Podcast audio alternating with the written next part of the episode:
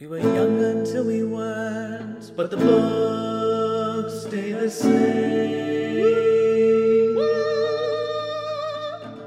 Rereading, rereading our favorite books. What an excellent time for us to be turning to something that is uh, just not at all connected to anything in our daily lives. God, I am so excited to talk about this book. Oh, good. I feel the weight, given who Tolkien is, and given the nature of his stories and how beloved his stories are, hmm and the fact of how how much is in there, both on the surface and kind of lurking underneath. Mm. And I want to give a shout out to Kelsey, my friend, who gave me the greatest birthday gift that a man could receive, which is a book called An Encyclopedia of Tolkien The History and Mythology That Inspired Tolkien's World. Oh, that's great. Are you guys the kind of nerds that are good at computers, or are you the kind of nerds that smell bad and wear capes? Does a Jedi roll count as? If you're a fan of Tolkien at all, I cannot recommend this book more. It's by David Day, and it's full of great tidbits about all sorts of things and where everything is from. For example, if you wonder, hey, what's up with that Beorn character? Beorn? Bjorn?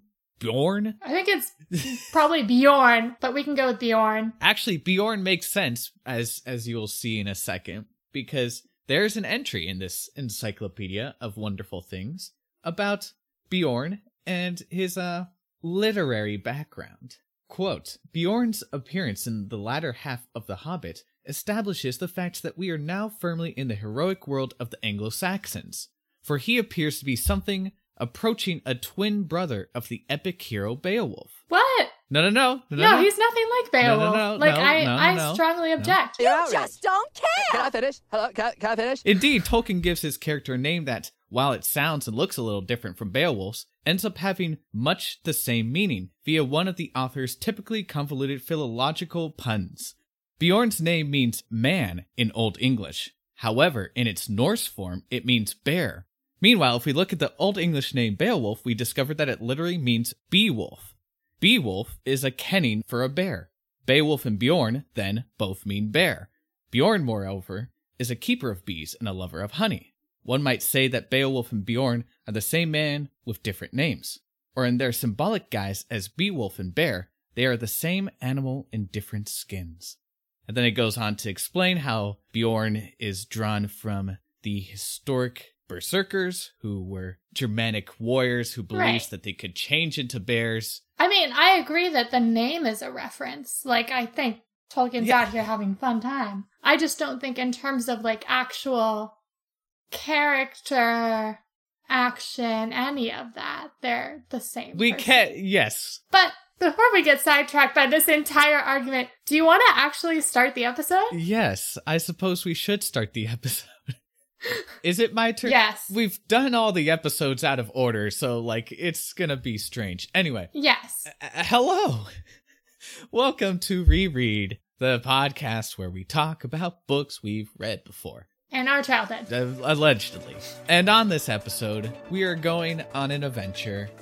We are starting with J.R.R. Tolkien's The Hobbit.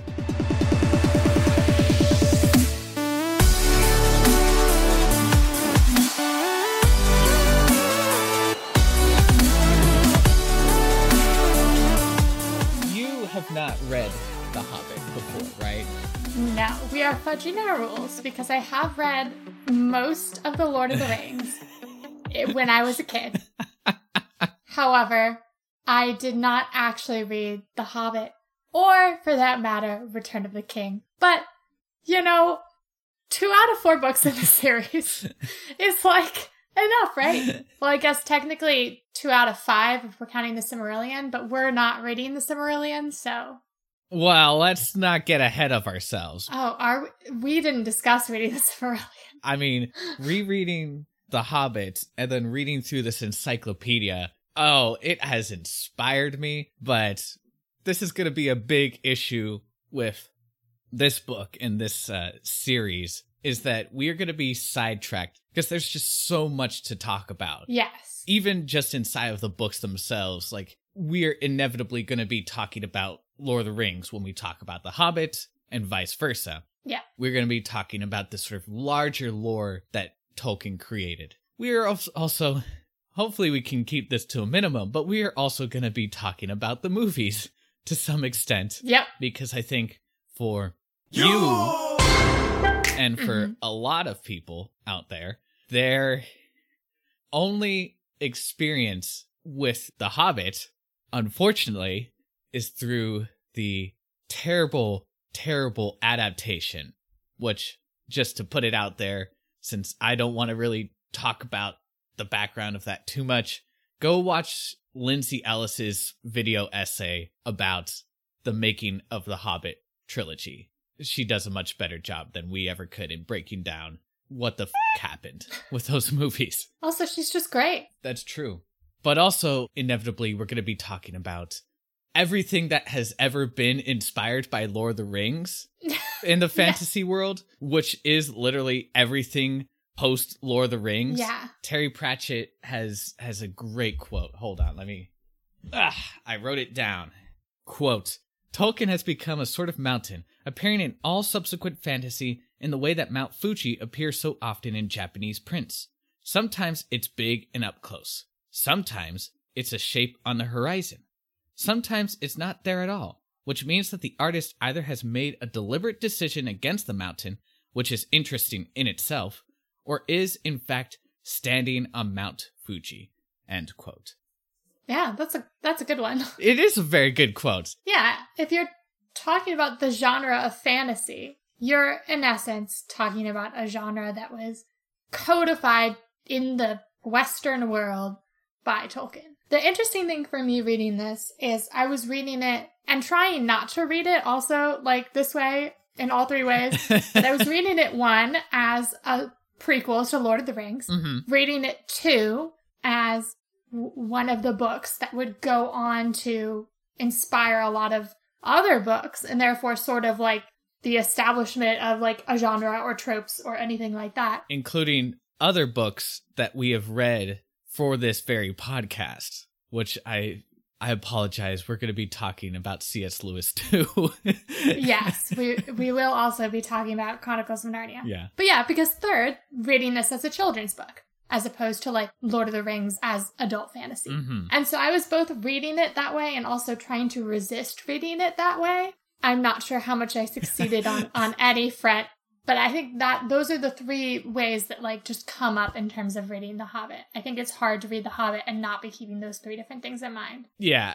And I think another thing to keep in mind as we go ahead is that I'll explain myself in a second, but The Hobbit is not The Lord of the Rings. What you just said is one of the most insanely idiotic things I have ever heard. The reason I say that is because even though it's quote unquote a prequel, it's a very different story from Lord of the Rings. And the characters themselves are very different from the versions you see in Lord of the Rings. So, Gandalf, especially, I'm, I'm sure we'll be talking about Gandalf. The Hobbit's version of Gandalf is nothing alike to the version of Gandalf that we see over the course of Lord of the Rings. And I think that's where a lot of people get thrown off, especially people adapting this book into a godforsaken trilogy. And in fact, here's a little fun bit of trivia. So after Tolkien wrote Lord of the Rings, he went back to The Hobbit and started to rewrite it to fit the tone that he established in Lord of the Rings. But after a while he just gave up on it and I think I think it was his wife basically told him like you can't do that. The Hobbit is not Lord of the Rings. It, it's you're just banging your head against the wall for no reason. And so he gave up on that endeavor, which is evidence of how different these books are and how they you kind of have to separate them from each other, Well, but at the same time you can't.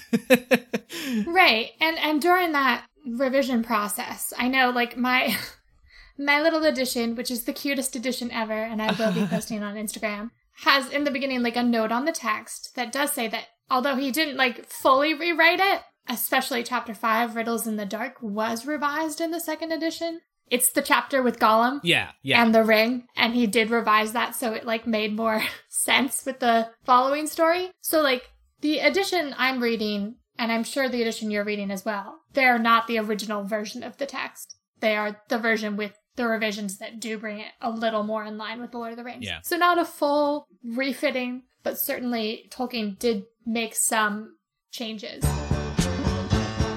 I know that Gollum. Oh my God, we've been talking for ten something minutes, and we're already getting sidetracked. Anyway, I know that Gollum originally he it was suggested that he was some kind of goblin himself, Mm. and basically just a cannibal. But of course, you're right. He he's been revised. There's hints at his backstory that get fleshed out in Lord of the Rings that are now present here, establishing him, which actually it works splendidly here. Those revisions are are so cool because it creates we'll get more into this, but it creates this fascinating contrast between Bilbo and Gollum himself. And yeah uh, okay let's, let's stop getting sidetracked um why don't we go with your memories of this in your childhood because you i believe did read this when you were a kid. I did. I I read The Hobbit, Lord of the Rings, and The Silmarillion as a kid. I have always loved this world, and coming back, it was so nice to there. There's more world building in the first five pages of this book than in the entire series of Chronicles of Narnia. An exaggeration, but oh my god! is it?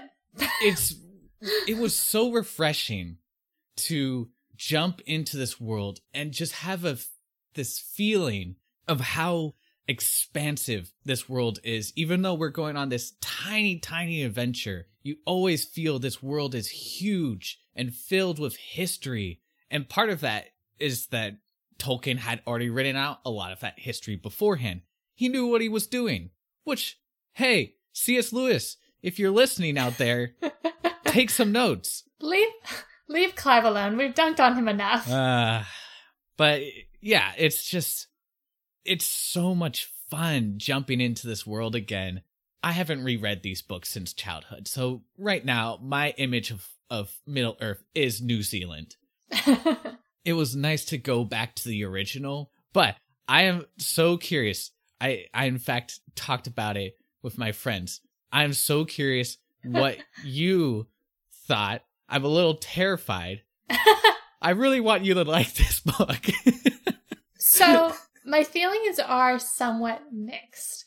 I wondered if this would happen because, okay, so my background is that I've read The Fellowship of the Ring, Two Towers, and I read them when I was eight years old and like couldn't understand any of it, as I think I've mentioned on the podcast a number of times before. But like I specifically remembered not liking Tolkien's writing in a stylistic way. And then in the last year, I read his very influential essay on Beowulf. I was just blown away by his writing in that. The writing of that essay is absolutely beautiful. And like, even if you're not into literary criticism or, you know, Beowulf, I highly recommend reading it because it's so good.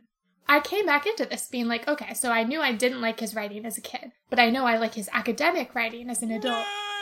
So I was very curious about like how I would feel coming into this. And I think it's hard too because like I to you know to some extent know the story going forward. So I think it's hard not to read it through that lens as well, but I really really appreciate Tolkien as a world builder, as a story crafter, like the amount Uh-huh. of setup he does, the structure of this actual story, plus like the unintentional foreshadowing for Lord of the Rings. And maybe it's better to say that he deliberately goes back to this and builds on it for Lord of the Rings in a really clever way that we can certainly say Clive never did for Chronicles of Narnia.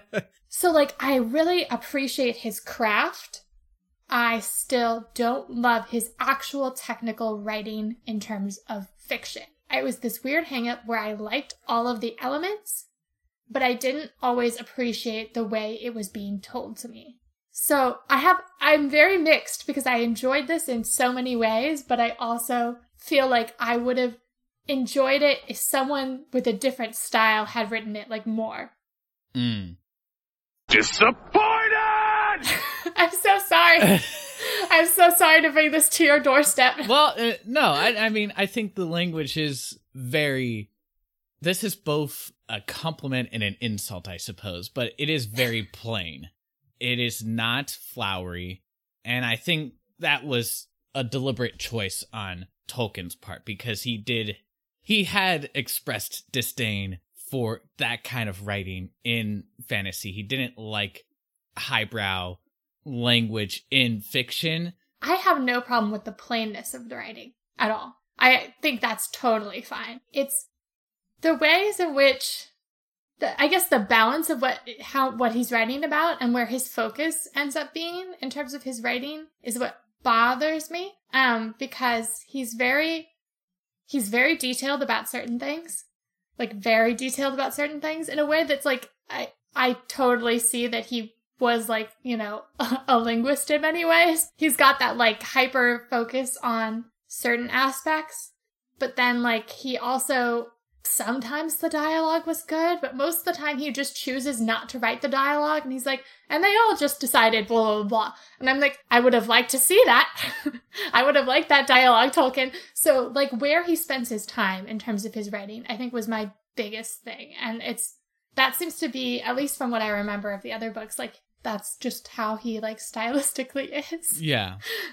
Well, you know, it's interesting because rereading this book, so much felt like he was just creating the world upon which he would then launch other writings that he wanted to do. There's so much focus on the landscape, the geography of this place, and it really does feel like it's just a primer for creating Middle Earth and just getting that image out onto the page. And the story itself is kind of secondary to that. So y- you get this is an issue. We have 13 dwarf characters in this book. Yes. You hear maybe from four, five of them actually speak. I believe it's five. Okay, yeah. So, I mean, part of it is just like what I love about Tolkien and what I hate about him too is that he just loved telling his own little jokes with no care if other people thought they were funny, which I love. I do the same thing. It's this kind of wonderful expression of nerdery where he's just like so obsessed with wordplay and puns and obscure etymology that no one is going to appreciate this, especially kids are not going to appreciate the Yeah. linguistic tricks that he's playing.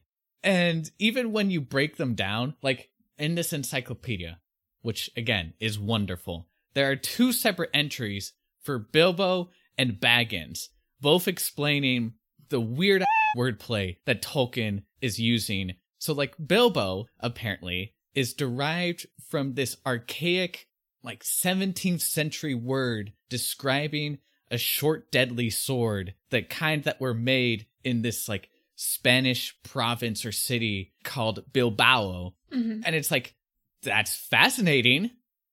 Does it add to the story? No, of course not. it's it doesn't make anything more interesting in the story, but it's so clear that Tolkien thought that was so fing clever. So he's just going to put it in there, which I have a love-hate relationship with that kind of style of writing. And I think where this uh, where I like this more versus the Chronicles of Narnia is that the Chronicles of Narnia were written with a clear agenda of promoting Christianity. Whereas this, it really did feel like Tolkien wrote it first and foremost for himself. And you really, at least I really get the feel of just how much he loved this world. Because, oh boy, does he love this world? Does he talk? He talks about this world in the way some write about their lovers. it is hot and heavy. So if you're into landscapes, oh baby, is this the smut for you? I'll be in my bunk. But, but for for people who might be, and I think you're more of a character driven reader. Yes. If you're in it for the characters, you're not necessarily gonna get that from this book. And I mean, I think we could. Oh, I don't want to go off on the Tolkien versus C.S. Lewis train. So I'm going to derail that here and say, shall we do the summary Yes. before we get further in? Let us summarize. let's summarize. We open. Oh my goodness. This is, uh, again, I'm sorry. I'm going to just have to call this out because I think this is great. We open with the chapter An Unexpected Party, which of course is mirrored in the first chapter of Fellowship of the Ring, which is A Long Expected Party. Already we're off to a great start. But we open on Bilbo Baggins, who is a very good sort of hobbit. Uh, he lives in a very nice little hobbit hole in the hill, and he's good and proper, and he wants nothing to do with those nasty adventures. Although in his bloodline there is um some adventurousness lurking there on the Took side of the family. So we're told that right up front, so you know it's gonna be important. And he's just out smoking his pipe Smoke weed every day. on his front step, just, you know, enjoying the day. When who should arrive but Gandalf, who Bill has never met before. Gandalf hasn't been to this area for a really long time. Bilbo vaguely remembers him showing up when he's a kid because he talks about the fireworks. The Gandalf used to- fireworks, yes. Yes, but Gandalf has a reputation for stealing away good little hobbits and taking them on adventures. Uh-huh.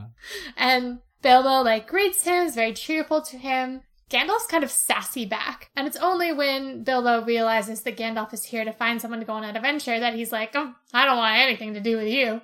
Gandalf, for reasons of his own, maybe just spite, it's like, this is the hobbit I'm gonna drag on an adventure.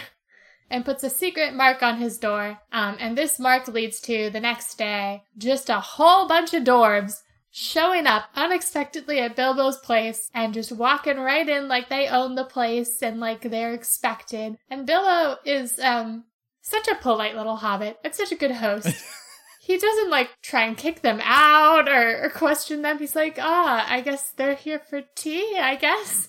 And just welcomes them in and tries to feed them, all the while getting more and more anxious. And then Gandalf shows back up and reveals that there's a lot of shenanigans in here I'm just gonna cut out for the sake of keeping the summary somewhat Uh-huh, brief. yeah, yeah.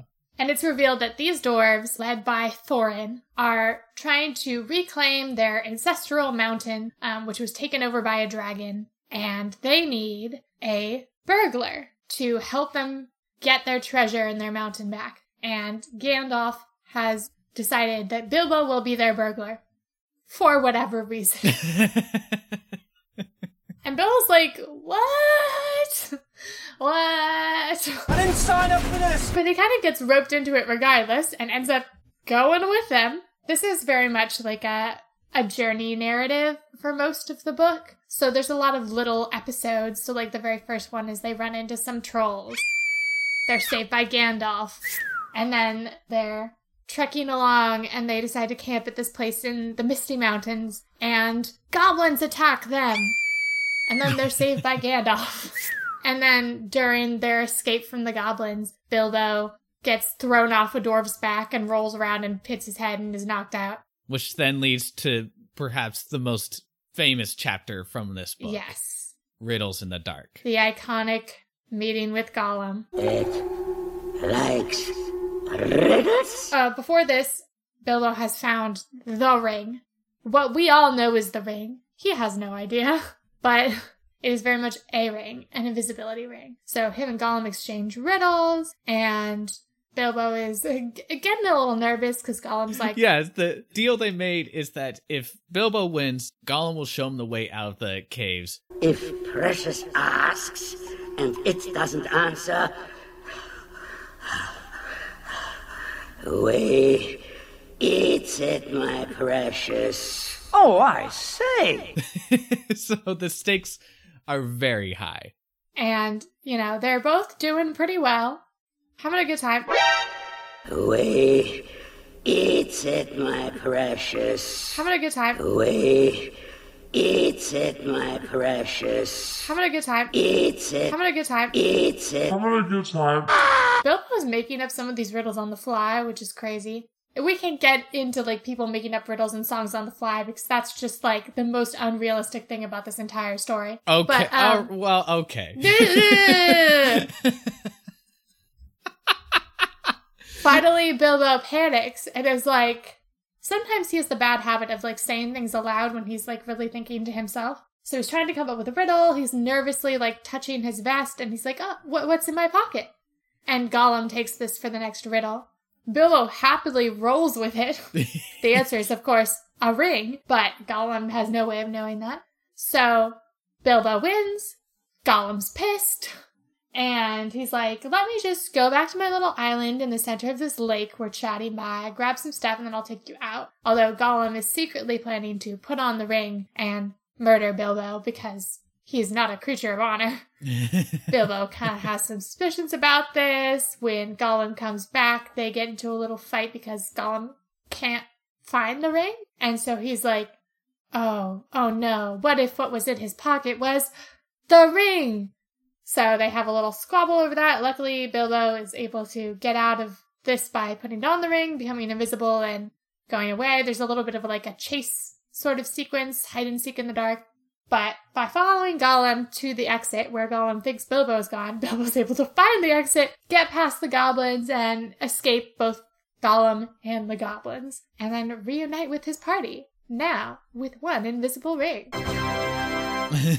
I should also mention that at this point he's already has obtained the sword that will become known as Sting, which was in the troll's tre- treasure chest, and he's already discovered that it can sense goblins. It's not very important at this point in the story. I just want to establish he has it.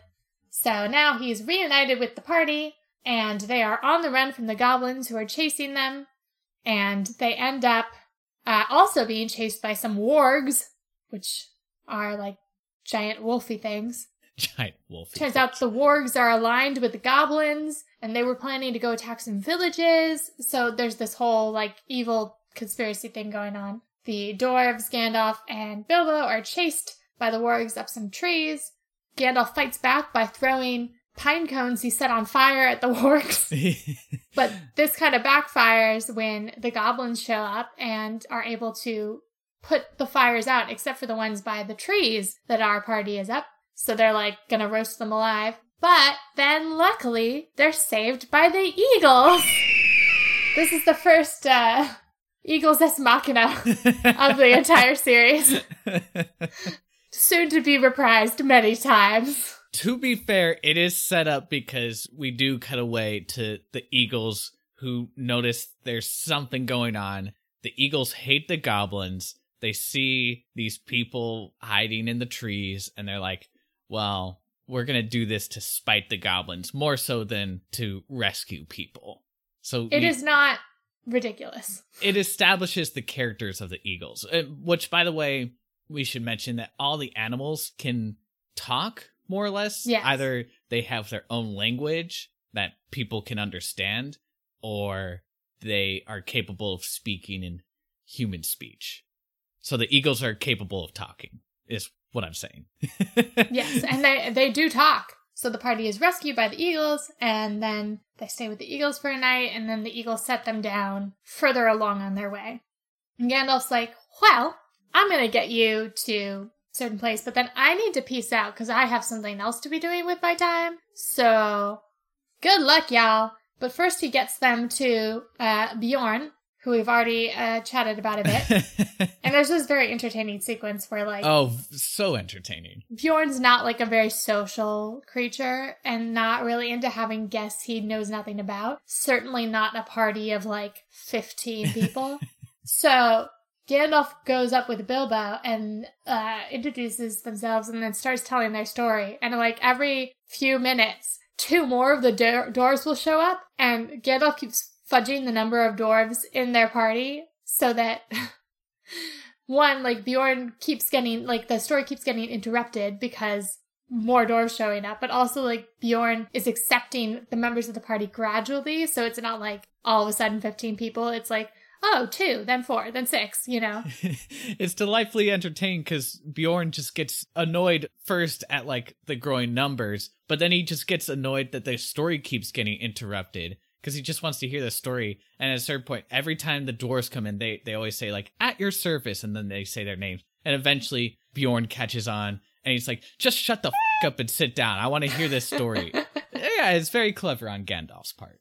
Yes. So they stay with Bjorn for a few days. And then he helps them get to Mirkwood, where they have to pass through. Gandalf is like, I'm gonna peace out now. Have fun. Stay on the path. Really stay on the path. Bad idea to leave the path. And then you're like, ah, yes, they will be leaving the path. yes. And sure enough, after a certain amount of time in Mirkwood, which is like a really gross forest, it's gloomy, it's huge, it feels bad, there are things watching them all the time. Not a fun place, but they end up, you know, running out of food and they see like some lights off the path and it looks like some people might be there. So they're like, we're gonna we're gonna go beg for food. Please, sir. I want some more. So they like try and go get to the lights, and then like almost as soon as they are there, the lights wink out, and they're lost because they can't find their way back to the path. So they're like, God damn it! But then they see the lights again. They're like, okay, this time Bilbo will go first. They get close, send Bilbo in. As soon as he's in, lights wink out again, and he's like suddenly asleep. They wake him up. They're wandering around lost more, and then they're like, the lights again, because all good things come in threes. Of course. This time they send Thorin in. Once again, he gets in, sees that it's elves, they're feasting, lights wink out. No one can find each other. Thorin is gone, Bilbo's gone, all the dwarves. It's kind of implied that they're like in the same space but can't hear or see each other. But yeah, so now we are back with Bilbo. He wakes up alone, lost in these woods, ends up getting attacked by a spider, which he uses Sting to kill. And we're like explicitly told this is a huge turning point for him. Take your weapon. Strike me down with all of your hatred, and your journey towards the dark side will be complete. He now thinks of himself differently now that he's killed this spider. He's he's come into his own by murder. and he I- ends I'm- up just What? I I'll quibble with the way you're painting this, but sure. Well, No, it's it's self defense. It's fine. I just thought it was interesting that this was the turning point and not him like, you know, out riddling Gollum or like jumping past all of the goblins or anything. Mhm. But no, when he used his sword to kill something. Anywho, yeah. he ends up discovering that the other dwarves have been taken by more spiders, and we could talk about how Tolkien clearly has a huge fear of spiders some other time. yeah. And so he comes up with a very uh, clever plot to help rescue the dwarves. So he puts on his ring and goes around shouting and throwing rocks at the spiders and taunting them, and basically uh, gets them to chase off into the woods after this invisible person. And then he doubles back and rescues the dwarves, but there's a lot of dwarves, and they're not super helpful once they're like rescued because they've been drugged by spider poison. So he's not able to do it in time, and the spiders come back. There's more fighting, and Bilbo ends up doing more shenanigans where he like puts on the ring and takes it off and tries to like divert them. And eventually, they succeed in getting away from the spiders. Yay. Only to be captured by the elves. Oh no. Yes. But at that point, they don't care because they're so they're literally like They're so hungry. They're starving and dying of thirst that they're just like, please take us and feed us. yes. And Bilbo, I should have mentioned, is not captured by the elves. He still has on the ring, so he's invisible. And I also discover what they had realized right before they got captured is that Thorin was not among them. And it's because Thorin has already been captured by the elves. Um, and he's currently sitting in the dungeon because he refuses to tell the Elf King, the Woodland King, why he's been traveling through the forest. And the dwarves do the same when they arrive. They refuse to like say anything. So they're just shut up in the dungeons. But Bilbo is scurried around, you know, trying to figure out a way for them to get out, bringing messages between the dwarves. Eventually, he realizes that there are these huge casks of like wine and other food that the elves receive from humans, and then they like send the empty barrels back down the river. So he's like, ah, if I can get the dwarves in the barrels, we can escape down the river, no one the wiser. So luckily for him, he has comes up with this plan, and very shortly afterwards, there's a good occasion for him to take action. So he rounds up the dwarves and gets them in the barrels, only to realize as they're being like lowered in that he forgot to get a barrel for himself. a problem. So he just like jumps on top of a barrel, or he tries to jump on top. He just grabs the sides. Luckily, that works, and he's later able to scramble up on top of the barrel, and they uh, travel downriver. I'm not sure how long the dwarves are stuck in the barrels. It might only be a day or so. It seemed like a long time. They were put into the river at night. They reached the whatever stopping point, Right. and I know Bilbo gets out and kind of wanders around and then jumps back in, and I think it's another day, and then it's a, second day on the river. I think they're they're stuck in there at least two days, maybe three days. Yeah. And like they can't come out, they don't have any Yes. food. So like please imagine the misery all of these doors are going through, which like they express when they're finally released when they reach uh, Lake Town. Because it sucks. Oh, my aching tentacles. And Bill's like, I don't see you coming up with an escape plan. Stop critiquing me, assholes. and I and I feel it necessary to interject here. This scene of them traveling down the river in barrels, it is not an action scene. There are no elves running down after them, shooting arrows at them, while they're also being chased by orcs who are trying to kill them. This is just them floating down a river. Okay, Peter Jackson. ah, anyway. Anywho, so they arrive finally at Lake Town, which is the closest town to the mountain they are heading for. The Lonely Mountains. Yeah. And Thorin announces himself. He's like, hey, I'm here to like reclaim my birthright. And this town has a whole bunch of stories and legends about the dwarves coming back and making the rivers run with gold and all of that. Although the uh, master of the town is not very pleased with this, he agrees to house the dwarves and feed them and get them supplies so they can set off in this last part of their quest. So after a little bit, they head off to the mountain. They are planning to get in through this back door that they talked about in the very beginning.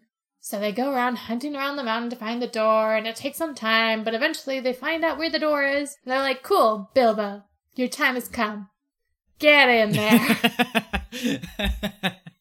and Bilbo's like, you assholes.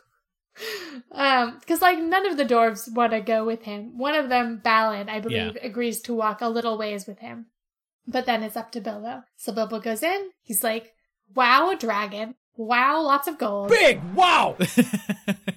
Gonna take this cup as proof. Getting back out of here. So he takes back the cup and they're like, yes, Bilbo. Bilbo's already starting to realize, like, there's some problems with this plan. He cannot steal, like, a cup a night and, like, have this, you know, work. Like, what was the plan to do with the dragon? Any of that. And these questions are made more urgent because when the dragon, Smaug, Smaug. Smauged, awakes the next day, he's a dragon, so he can tell someone has taken this cup from his hoard. So he gets super pissed. And you don't want to piss off a dragon. No, no. And he scours the sides of the mountains to try and find them. Um, luckily, all the dwarves are hiding in the tunnel, so they don't get found, but he does find their ponies. These poor ponies, so many ponies meet awful ends Yeah. in this book. Yeah. So many dead ponies. Ain't nothing funny about that. And they're like, okay, Bilbo, why don't you sneak back down again? Let's see if we can come up with a better plan, see if, like, what's going on. So Bilbo sneaks back down again, and this time Smaug is waiting for him, and they have a little conversation in which, you know, Bilbo has moments of being very clever and moments of being very stupid. But Smaug is able to realize some information about what's going on, but he also misinterprets some things. So he understands that it's dwarves that are coming to try and steal his treasure, but he believes they've been put up to it by the people of Lake Town. So after Bilbo departs, he goes around, destroys like the side of the mountain so Bilbo and company can't get back out. And then he flies off to Lake Town to like burn them all to death and eat them.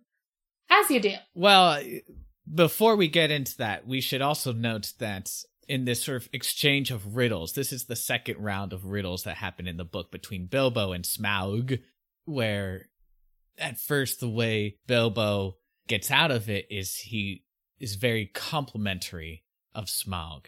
And there's a point where Smaug is like, I'm going to show off my belly, which has just been encrusted with gold and jewels and gems. And it's at that point that Bilbo sees there's one part of his left breast that is uncovered, presumably vulnerable. To which Bilbo explains all this back to the dwarves when he gets away.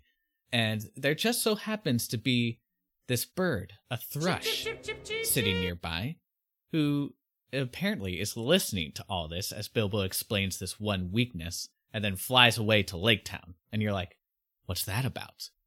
Well, we'll find out soon enough.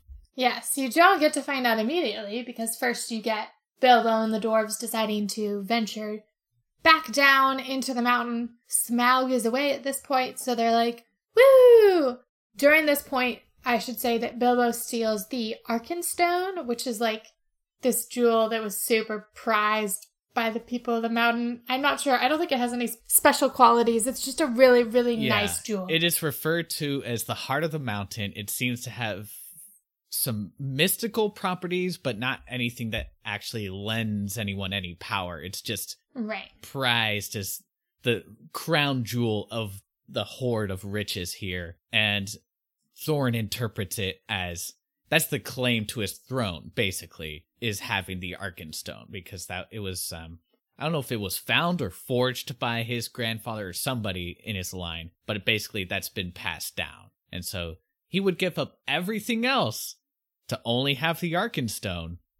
And this is when Bilbo realizes he's in some uh deep because he is stolen Yeah. and hidden away. And there does seem to be this alluring power of it. Like it Bilbo can't turn away from it. Any any the idea of giving it up is hard for him to fathom. It's kind of like a proto ring Mm. in, in a manner of speaking, but we'll get into Right. that. And uh, the entire horde, to some degree, seems charmed because, as we find out later on, like there's something about the dragon sitting in it so long, like creates this kind of spell of greediness yeah. that is attached to it. it's interesting. I'm not sure if like the way to read that, if it's like an actual spell that has been cast, or if it's just this mythology that's been attached and projected onto the riches because the dragon has kept them for so long. Well, I feel like there's definitely some sort of like um magic that is passed on like just through the dragon being there because like they also talk about how later like the master well, we're, we're skipping ahead like succumbs to this same sort of spell thing. Yeah, and I guess it, it should be sorry, it- this is this this part of the book is so fascinating to me and, and we'll really dig into this. But one one of the powers that Smaug has is he's capable of mesmerizing people. There's something about his mm-hmm. eyes that's that has this mesmerizing quality that Bilbo almost falls prey to. And so perhaps some of that has literally rubbed off onto this gold. And we are talking about a ton of gold. I mean, this entire cave is just filled with riches and gold and everything, and everyone really loses their mind over it. Yes. So, while our people are exploring all of these riches, well, they get out and they like hike up to this watch point to like peace out and watch for Smaug to come back.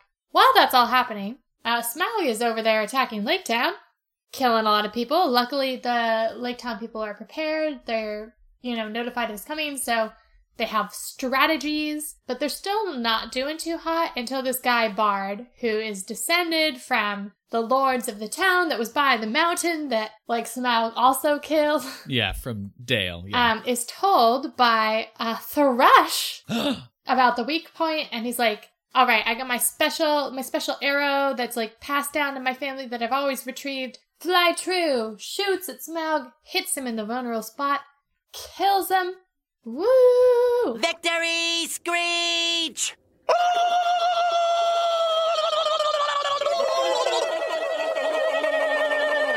Except for the part where the literal corpse of Smaug lands into the middle of the town, basically just destroying the whole thing. Well, yes, but as they point out, their like fields are fine. You know, like there's a lot of other stuff that's intact. I think they say that like 85% of them survive. Great. I believe it's 75%, which did make me laugh. It's like, yeah, only 25% of people died.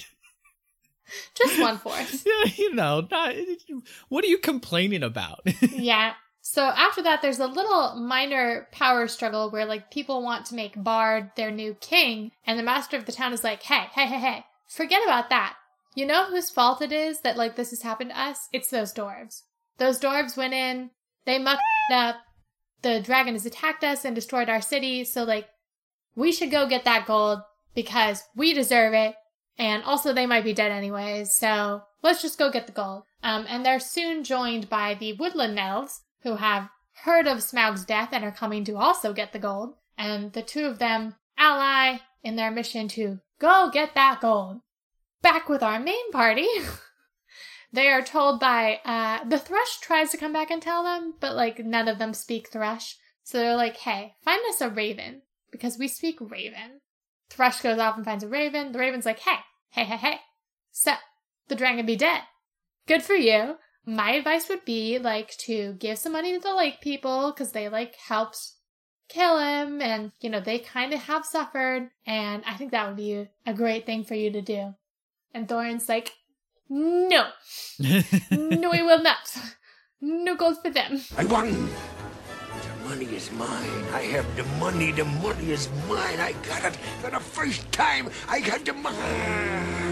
I'm actually gonna have you go to my cousin Dain. Dain, I Dain. believe. In the Iron Hills, yes. Tell him to come with his army because we are not letting them have a single smidge of that treasure. Raven's like, I really think this is a bad idea, but okay, I guess I will enable you. So they go back down into the mountain and they board it all up, even though Bard comes and tries to be like, hey, look, some of the gold in there's kind of mine by right anyways, because it was like the people of Dales and like I am descended from the Lords of Dale. So like all I'm asking is for like one twelfth here. And Thorin's like, no. Bilbo at this point is starting to be a little worried because he was not, he did not come here for a war. I mean, he barely came here willingly at all. Yeah. But he definitely did not come for a war. So when things get bad enough and Thorin is just like totally refusing and Bilbo's getting concerned, he decides to sneak out and he makes this deal with Bard. He's like, hey, I have the Arkenstone. I know that Thorin will trade anything for the Arkenstone, so I'm going to give it to you. You use it to like bring about peace.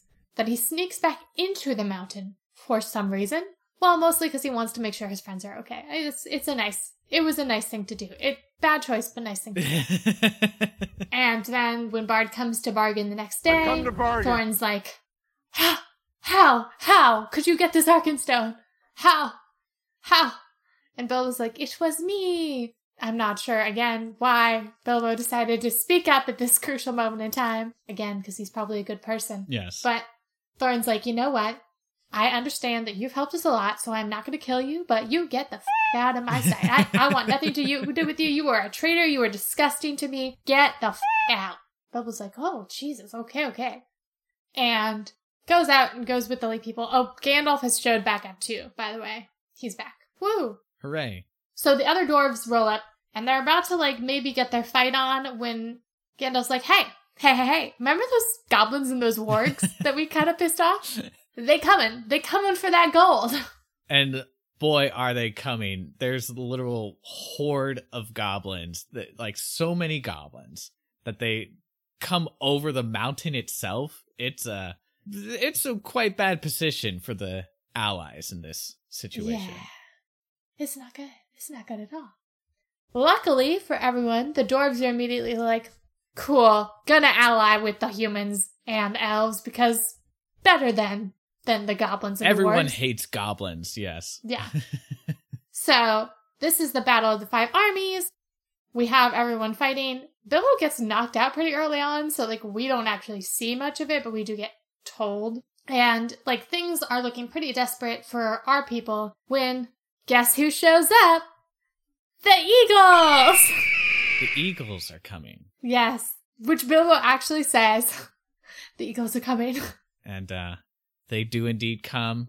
That's when he's knocked out, so that's when everything blinks out. But the Eagles are the uh, fifth army of this battle of five armies, and uh, they all together kick some goblin. Yes, but unfortunately, when Bilbo wakes up, Thorin is dying of the wounds he sustained in the battle, and he has just enough time to make up with Bilbo before he passes on. Also dead in this battle are Fili and Kili, who are the two like youngest dwarves and some of the only people we've heard speak. And with that, Bilbo's like, okay, time for me to go now. and he takes a little of the treasure, not quite the 114th he was promised, but, you know, he's like, how would I get it all back anyways? Doesn't matter. So he just takes a little treasure and he and Gandalf say their goodbyes, blah, blah, make their way back finally to Hobbiton. And the story ends with one of the dwarves, uh, Balin, coming and visiting Bilbo, and the two of them reminiscing about adventures, and it's very sweet. Yeah. I actually love that framing device because it's the standard of wrapping up the story. Where is everybody right now? Which most stories I feel just it's like the end credits thing where it has the the text saying this person mm-hmm. went to jail for 20 years and this person moved to the Bahamas and this person died, you know. It's that sort of thing, but it's framed as Balin and Gandalf specifically visiting and reminiscing and telling what's up. There's just something so sweet about framing it in that way. It makes it feel so much more personal, and I'm shocked that more people don't do that with these kind of stories. Yeah. Well, and it's nice to know too that like Bilbo did see at least one of the dwarves again. Yeah. Like they went on a really long journey together. It'd be kind of sad if he never saw any of them again. And it is quite a trek, so it does in in the book take a year to trek there and back again. A Hobbit's tale. Oh, I should mention when Bilbo actually like arrives, his um house and all his they're being auctioned off because he's presumed dead. Yes. And we're told that it takes a few months for him to not be dead anymore. Yeah. like to prove that he's alive. And it's which I thought was a kind of amusing little anecdote. It was amusing. And he's like lost his reputation because everyone thinks he's an adventurer now. And he's the one that goes to Rivendell to visit the elves there and goes off on adventures. And everyone's, oh, he's just cracked in the brain and uh setting things up for the sequel but yeah they're just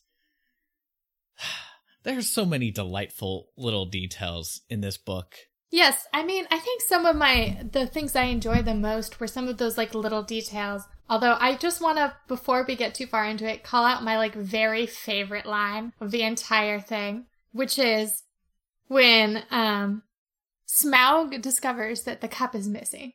We're told his rage passes description. The sort of rage that is only seen when rich folk that have more than they can enjoy mm-hmm. suddenly lose something they have long had but never before used or wanted.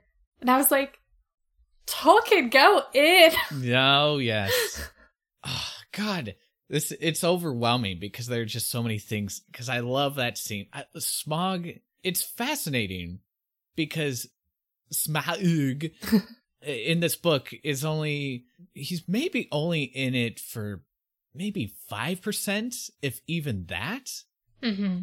but he's always alluded to every time the adventures happen and i think it's worth mentioning that this adventure that bilbo goes on is not a fun adventure they're constantly in dire straits whether they're being attacked by trolls or losing all of their food supplies or being imprisoned by goblins and about to be murdered by goblins or about to be murdered by wargs or about to be murdered by spiders or about to be murdered by elves or about to be murdered by men or about to be murdered by a dragon. They're always on the verge of and being murdered. and they're also just starving all the time. They're so hungry all the time. And it's constantly referring to like how Bilbo wishes he was back home, which, you know, I appreciate the way Tolkien frames traveling in this book because everyone says that traveling is so much fun, but sometimes traveling isn't fun, and it is one of those things that it's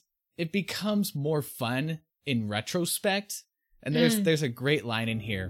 I think how- it's the same. Go. yeah, it's it's in the same. It's during the Battle of the Five Armies where it's Yes. Bilbo's talking about how, or the narrative's talking about how terrible it was, which for Bilbo. Let me see if I can find the actual line. I, I know the exact line. I was going to call out that same exact line because I thought it was so good. It is so freaking good. Let's see. Yeah, I'm looking too. The uh, Uh, here we go. oh, go ahead. It was a terrible battle, the most dreadful of all of Bilbo's experiences, and the one which at the time he hated most. Which is to say, it was the one he was most proud of, and most fond of recalling long afterwards, although he was quite unimportant in it. Yes, I love that. Like, it just to me feels so much more honest, and that to me really grounds the story, which is something because this is a story full of goblins and elves and dwarves and dragons, but it, it never feels so fantastical that you can't like relate to it. And I think a big part of that God, what I feel like I was making a point about Smaug to begin this. anyway, but uh and I love like casting Bilbo as the hero of the story. There's nothing heroic about him. And I feel like that makes this story so much more relatable that we're telling this story through Bilbo. And I think it's nice too because, yeah, Bilbo starts out as this very ordinary little hobbit. Uh-huh. I think we can all relate to him just wanting to like be home and enjoy the comforts of his home and not necessarily wanting to go tramping about, you know, stealing gold from dragons. But one of the things I did appreciate that I wasn't expecting was uh, Tolkien's character work with Bilbo, which is it's it's not the best character work in the world. I don't think anyone's ever going to call Tolkien a character writer. But I did appreciate the way in which Bilbo slowly becomes more and more competent and grows as an individual. So, you know, I was at first irritated um, in the beginning when Gandalf keeps saving them. I was like, I would like someone to be a little more active. And he saves them at least twice. But then it's nice because that becomes a mirror for the ways in which Bilbo then saves the dwarves twice in Mirkwood. And you really see Bilbo grow and gain confidence. And at first, he's nothing but really a liability. But first, he wins against Gollum and gains a little confidence there, plus his invisibility ring. And then he Murders a spider. defeats the spider Yeah. in Mirkwood and starts coming up with these very clever little plots. And it's interesting the ways in which he grows into the burglar. He really begins to embrace that role and begins to, at one point, the narrative straight up says, like when they're at the mountain and trying to figure out what to do with Smaug, all the dwarves are looking to Bilbo as their leader. I'm in charge. Do you feel in charge? And so the ways he grows into that role are really wonderful. And the ways the narrative gradually builds that and has like a nice little mirroring and parallels to show that. But then also the way at the end, like he's ready to go home. He's ready to settle back into his normal life with maybe some differences, but he hasn't grown so much that he's no longer recognizable as the Bilbo of the beginning.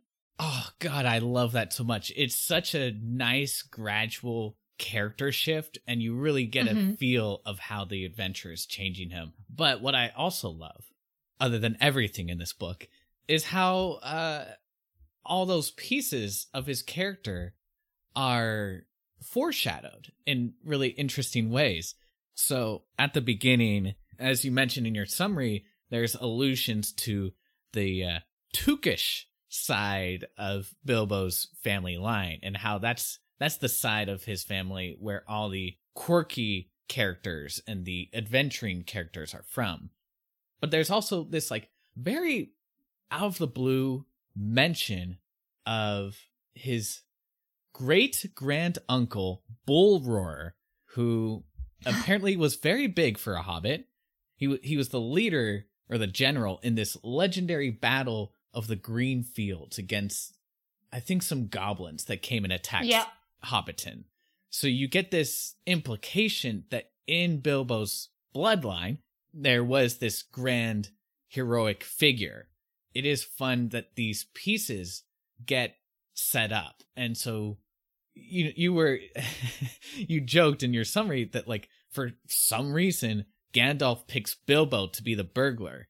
And the book never actually explains that decision explicitly, but you can sort of read into the text if you want that, like, of course, Gandalf knows this history, and perhaps that's part right. of the reason why he decided to pick Bilbo as the burglar. He also mentions that Bilbo is Belladonna Took's son, and we're told that Belladonna was um, a rambunctious hobbit. so specifically, one of the things Gandalf says during their first meeting is that he's like, to think I should have lived to be good morninged by Belladonna Took's son. So it also seems like, yeah, that not only this character in Bilbo's ancestors, but like also his mother. Maybe Gandalf saw something of her in him and was like, yes, this one. This one. This is the girl. If you allow me to read the entry on Baggins from this, an encyclopedia of Tolkien, the family name of Tolkien's principal hobbit derives from a double source, the English Somerset, uh, forgive pronunciation, the English Somerset surname Bag, meaning money bag or wealthy, and the term Baggins, meaning afternoon tea or snack between meals, and is certainly appropriate for a prosperous and well fed hobbit. But at the same time, the entry goes on to say, Tolkien always maintains that his tales were often inspired by names and words, and indeed, in the jargon of the 19th and early 20th century criminal underworld, there's a cluster of terms around bag and baggage that link up with one or other of the various highly specialized forms of larceny. Three are especially noteworthy. To bag means to capture, to acquire, or to steal. A baggage man is the outlaw who carries off the loot or booty, and a bagman is the man who collects and distributes money on behalf of others by dishonest means or for dishonest purposes. So clearly, there's a lot of wordplay that if you're like a weirdo nerd linguist, you would pick up on. And I think that you can pick up on that feeling throughout the story, but um it's kind of all there present at the beginning of the story. And isn't it just nice to have a fantasy story where everything is planned out? Isn't that just refreshing to read, Morgan? I mean, yeah, one of the things I did enjoy is seeing the little things that he clearly went back to to help him set up Lord of the Rings. And that was really pleasing to me to see the continuity of thought, although there certainly is, there are ways in which um, this is not necessarily, like you said, it doesn't feel like they're entirely the same canon, but it feels like he did as much as he could when crafting Lord of the Rings and keeping that story in mind to pick up elements from The Hobbit and reuse them in ways that you're like, okay, so Gandalf seems really different, but maybe, you know, those like hundred years or so were really influential. he just really changed. And there is the mention that like what he went off to do was deal with this necromancer that was in the south, I think, of Mirkwood. Mm-hmm. And we don't get really told much about that, but you know, maybe this battle with the necromancer was just this huge big deal or something, you know. Although Gandalf feels different, I think you can buy that they're the same character, just a character who evolves. It should be noted for all the people who are non Lord of the Rings nerds, the necromancer is Sauron. So that also foreshadows the rise of Sauron in Lord of the Rings but we're never explicitly told that. On that note, we can talk about like Gandalf the character because in this book, Gandalf is just a good old smart aleck. Mm-hmm. He's always joking around. He's always blowing smoke rings. The way he introduces himself is, "I am Gandalf, Gandalf. and Gandalf means me." and that's kind of his role throughout this book is just playing the kind of wise weirdo that's on the sidelines and comes into the rescue when very convenient and shows up at the end of the book to once again be the wise weirdo. Yeah. Yeah. Like now that that wasn't entertaining at points. Um like there's this great moment where he's leaving them in Mirkwood where it's like and because he had to have the last word, yes. he like shouts back to like stay on the path. But like I will say, as much as I I praise Bilbo and I do really enjoy Bilbo as a hero and his development and everything, I think unfortunately, like every single other character is pretty much one character trait. And Gandalf is, yeah, the character trait of smart Alec wizard who is there to help solve problems before Bilbo can do it himself. So I think like both him and some of the other dwarves, like Thorin's like big character trait is that he's kind of like a blowhard. He just like is always like over talking and stuff and he wants his mountain back and that's that's pretty much him and Fili is like the youngest of the dwarves and Bombur, who's one of the other dwarves, is like the fat dwarf. Other people don't really have uh, growth or personality traits. Right. In fact, most of the time the dwarves are kind of treated as one entity. They normally all kind of act in sync with each other, and we're given a lot of vast generalizations about dwarves. So I think that was probably one of the hardest things for me is that like I was like, you have 12 or 13 dwarves, sorry. and I wasn't sure why we needed 13 when so many of them did absolutely nothing. Right. I think it was just part of the joke that like 13's an unlucky number, so then they need a 14th, which is the justification for bringing Bilbo along. And that's kind of played out where Bilbo is incredibly lucky. I'm lucky. That's not a superpower. Yeah, it is. No, it isn't. Yes, it is. No, it isn't. Yeah, it is. No, it isn't. It is. No, it isn't. Mm, Yeah, it is. really isn't. No, it isn't. Yes, it is. Told you. It's remarkable, but it is kind of set up in the book because he, he is described as lucky number 14 because he's the one that ensures they did that they don't have unlucky 13. It's played for a silly joke. You could probably have just had six dwarves and then just said Mhm. Bilbo's lucky number 7 and that's going to bring extra luck to the adventure. And that would be fine where you could ha- at least have all the dwarves at least say one line of dialogue. um, but I, I do suppose that like Tolkien is less interested in the individual characters than he is in the larger, more global concerns that he had about building this world. And to go into a little bit of the history, a lot of this book is kind of focused on reclaiming these different fantasy tropes and characters. So you have the elves who before this were just kind of like silly fairy characters. And our first introduction to elves is at Rivendell, where they kind of play that silly fairy style of character and they're singing songs and they're going tee hee hee. But then you get introduced to the Mirkwood elves, who are very different elves and are the kind of elves that we now understand to be Tolkien elves. Same thing with the dwarves. Before uh, Tolkien came along, dwarves were kind of like the stock, silly comic relief character. In this book, the dwarves first start out as that style of character. They're very silly. They're making a muck of everything. They're throwing Bilbo's dishes around. Bilbo Baggins hates, so carefully, carefully with the plates. Blunt the knives and bend the forks. Smash the bottles, burn the corks. That's Thorin specifically is described as really, I think, as you said, a blowhard. You can't really take him seriously. But as the book goes on, the dwarves gradually change and they become more serious, and you start to get a sense of who they are as a people. So I think this book does a lot in reclaiming these style of characters that if you look at it globally, it's like, oh, that's interesting. But within just this story, it is literally 13 dwarves where only five of them, less than half of the dwarves actually speak. And even then, you know, the only dwarves that we really get any extended time with are Balin and Thorin. Kili and Fili a little bit, but not really. And then Bombur is coming in last, but his role is basically just to be fat. Yeah. I want to just pause here on that because the extended fat joke of his entire existence is not fun or great. Yeah.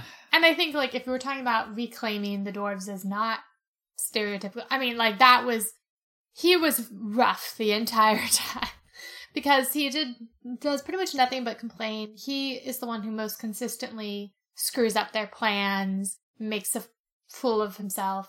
And I think, you know, there there are definitely moments with the dwarves that are that are good. I mean, like Thorin's death scene I thought was you know, a little a little melodramatic, but it was good, especially because like Bilbo just goes off and cries afterwards, and, and we're allowed to kind of sit with him crying for a sec. And it, it's a very like noble death for Thorin. But you know, there's also so much of the time the dwarves have no clue what they're doing and are relying on Gandalf and Bilbo to figure it out for them. It's hard to really take them seriously for me because they have no plan like they have not figured this out in any way shape or form other than they wish to go do it they need gandalf to tell them about the back door to their own mountain which to be fair he found out from like thorin's father but they need bilbo then to like first gandalf helps save their lives multiple times and then bilbo does and they're constantly volunteering Bilbo for all the sh- duties and yeah. things. And only Balin is brave enough to come even the slightest way into the mountain with Bilbo originally. And so I think it's it's hard to to really respect them a lot of the time because there's just this um let me find the line that I'm specifically thinking of where Tolkien just sums up the dwarves and I was like that's this is sad. I think I know. Let's see who can find it first. Yeah.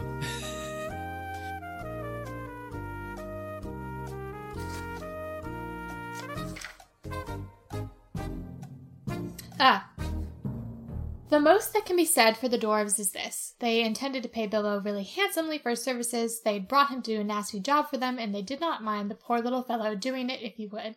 But they would have done their best to get him out of trouble if he got into it, as they did in the case of the trolls at the beginning of their adventure, etc., etc. There it is. Dwarves are not heroes, but calculating folk with a great idea of the value of money. Some are tricky and treacherous and pretty bad lots. Some are not, but decent enough people like Thorin and company if you don't expect too much. In some ways, I enjoy that. They're not just these hugely heroic people, but also there's this idea like if you don't expect too much from them, like that one can't expect that much from the dwarves. I would have liked to see a little greater variety, like right before that, Balin's the only one who agrees to walk in a little, but like both Fili and Kili show that they're kind of they feel somewhat obligated to. They're like shown to be like shifting their feet, like they're uncomfortable with the fact that they're saying no to this. It would have been nice to see a little more variety just in some of them. They don't have to be hugely brave, but to see more than just this kind of monolith of dwarfdom where like, you know, they're always looking solely to Bilbo for ideas and he's always getting them out of trouble and then none of them are brave enough to like do more than go a little ways into the mountain with him. I, I yeah, I agree with you. I loved that line because I think this book it does so much to dispel the idea of the hero, of the guy who is always brave, always does the right thing. There are no heroes in the traditional sense in this party and so I love that line of just allowing dwarves and Bilbo and even Gandalf to some degree to be flawed characters where where it can be a little problematic. And this this is sort of a different side to it where it's worth noting that for the dwarvish language at least Tolkien derived it from Semitic languages and yeah. it's hard to avoid the if you will semitic flavorings of the dwarves and how obsessed with gold they are and how they they can be cowardly and self-centered and pompous well, and even, full of themselves. even some of the physical descriptions of them like you know there's a lot of focus on their noses and stuff. Yes. Obviously has some anti-semitic history. Uh, yeah exactly. So, you know, that's just a thing and it's unfortunate and it's there and you can't ignore it. But I, I do think part of the global comparison is that when Dain and his dwarves come in, I mean, they're girded for war. They are like the best soldiers and the best craftspeople. They are very serious. And if you didn't take the dwarves seriously before, you do now. And I think that's part of this reclamation project that Tolkien enacted for himself. The approach isn't perfect, but hugely influential because if you think about dwarves now, or elves, or drag, or anything, you're probably thinking of some variation of a Tolkien elf or a Tolkien dwarf. Which there's a joke in there about token, Tolkien. There's something there. Somebody come up with that joke and send it to us. Seriously, somebody send us that joke. And if you do, you just might hear it on the next episode of our Hobbit reread. See you then.